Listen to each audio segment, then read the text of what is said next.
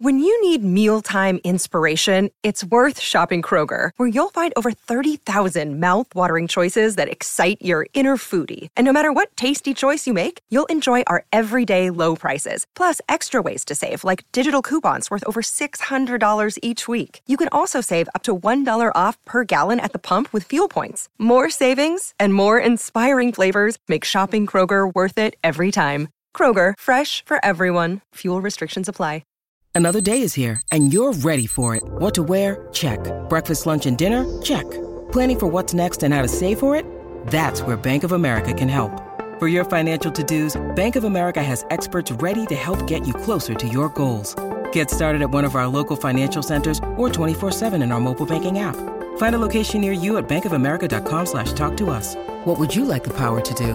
Mobile banking requires downloading the app and is only available for select devices. Message and data rates may apply. Bank of America and a member FDIC. This is Pax What She Said. Now, here's Perri Goldstein and Maggie Loney. I can't even imagine what this front would look like with Chase Young. I know Like, the fact that he's not their, even here. their literal best player. It's just like insane to me. scary. Um, yeah, I mean that's the key, right? Is if you can keep Rodgers protected, and I think not just what we're we're talking a lot about like pass blocking, but like you're gonna have to be able to run block well against this front too.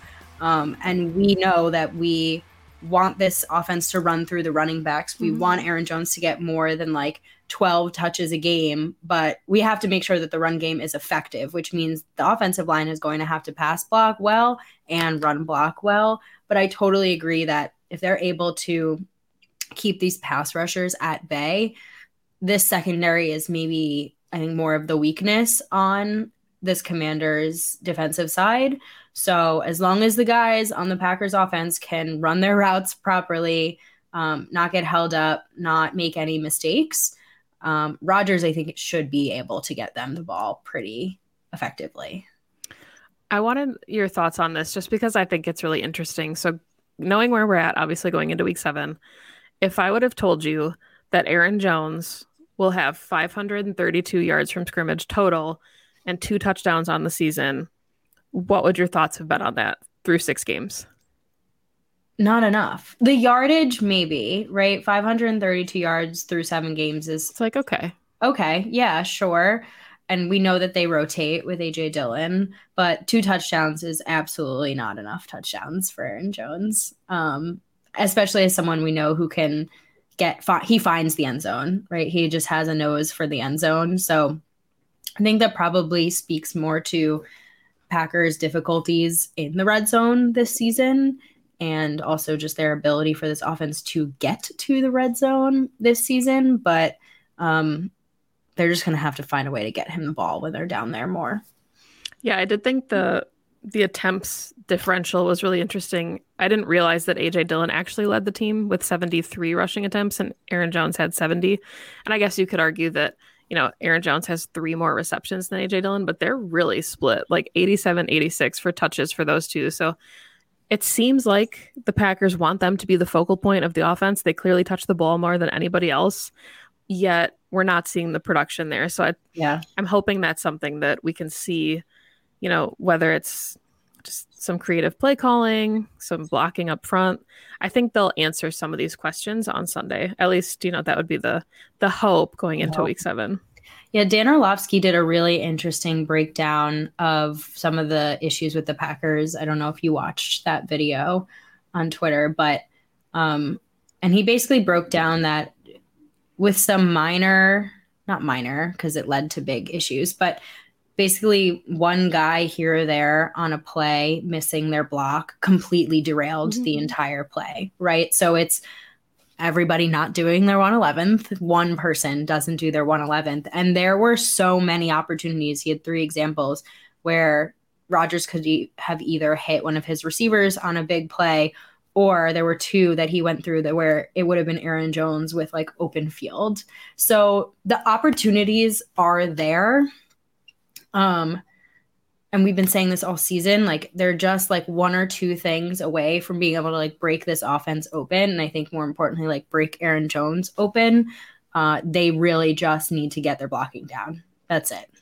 Yeah, and I think that's why like I understand that there's this desire to hit the panic button because we're not used to a Matt LaFleur led Packers team having three losses in October, right? Like that's not something that normally happens for this team until late November, early December when we're talking about 13 win football teams every year. Like it's it's weird mm-hmm. for them to be sitting at 500 at 3 and 3, but I still can't find it in myself and, you know, I guess check back on Monday to see uh if this changes depending, but I'm having a really hard time panicking about this team. And I still think that they're a playoff contender. I think that they can be because I guess I see the foundation and I think that there's room to build and grow off that. And maybe that's me being, you know, too optimistic about this. But it's like you said, there's just opportunities where you see flashes. And yes, you want things to be more consistent six weeks into the season, going into your seventh week. But it's a lot of little tweaks. I don't really see anything. I mean, the offensive line is the biggest issue to me, but I think if they can make the right adjustments, which I'm going to talk. I want to talk to you about with the defense and the, the adjustments that we saw against the Jets. They're in a good position to build off a lot of these things. And I think the foundation is there. They just need to start putting some things together. That's why I don't think that just going out and getting another receiver is going to like magically fix this offense because it's really it's execution. You know, like if they had Chase Claypool out there on Sunday against the Jets, nothing about that the outcome of that game changes in my mind because right. like unless Chase Claypool is going to be out there like chip blocking Quinnen Williams, which he wouldn't be, right? So I I don't while I'm not like all out on the Packers going out and getting another weapon because hell, stack that room however you see fit. The woes so far have been like miscues on the line. And I think those, if I'm going to choose all the issues that the Packers could have right now, like that's one that I find very fixable it, from an internal perspective.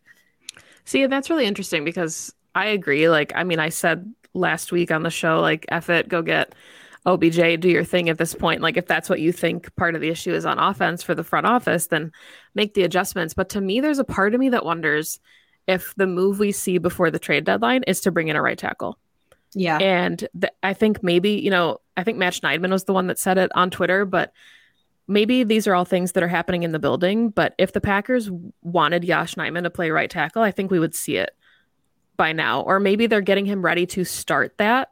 But if Yosh is playing right tackle, you've got Elgton in a pinch, but then your depth is kind of thin. And I think the Packers like having Yosh as a security blanket at left tackle, knowing that Bakhtiari, Bakhtiari is still – you know, we think he's he's back, but should anything crop up. So in that same vein of like Jared Veldheer, you know, Dennis Kelly, yeah, maybe that's the move they make. Maybe they go get a vet and to lock down the right side.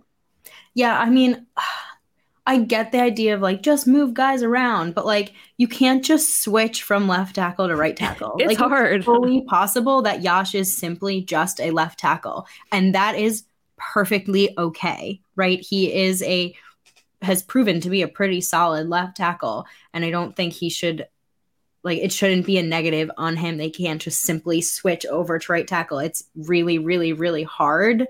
Um, it's the same thing with people saying, "Oh, we'll move Jon Runyan to right guard." Well, can Jon Runyan Jr. play right guard? Like, can he just switch everything you do? It's like becoming a if you're righty, like trying to let right with your left hand. You know, like not everyone can do that. So I totally agree with you that the move that they make at the trade deadline may be an offensive lineman. And it may not be flashy and it may not be exciting, but I think it would be probably the piece at this point that would help this team the most. Yeah. And I mean, I think too, like Yosh had said it when they interviewed him in his locker earlier this week.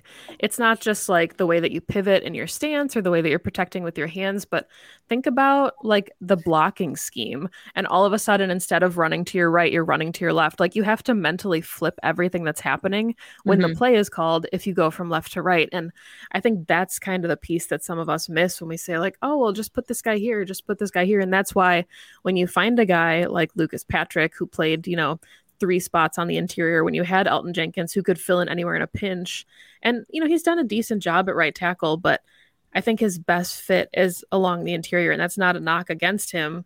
It, it shows, you know, his ability to play anywhere. But yeah, I think that's that's going to be the move. That's my that's me calling the shot that I think they bring in someone to play right tackle. I think that's a very Packers move. So I agree with you. And it's OBJ. They bring in OBJ to play right tackle. Great. That'll go really, really well. 2400 Sports is an Audacy company.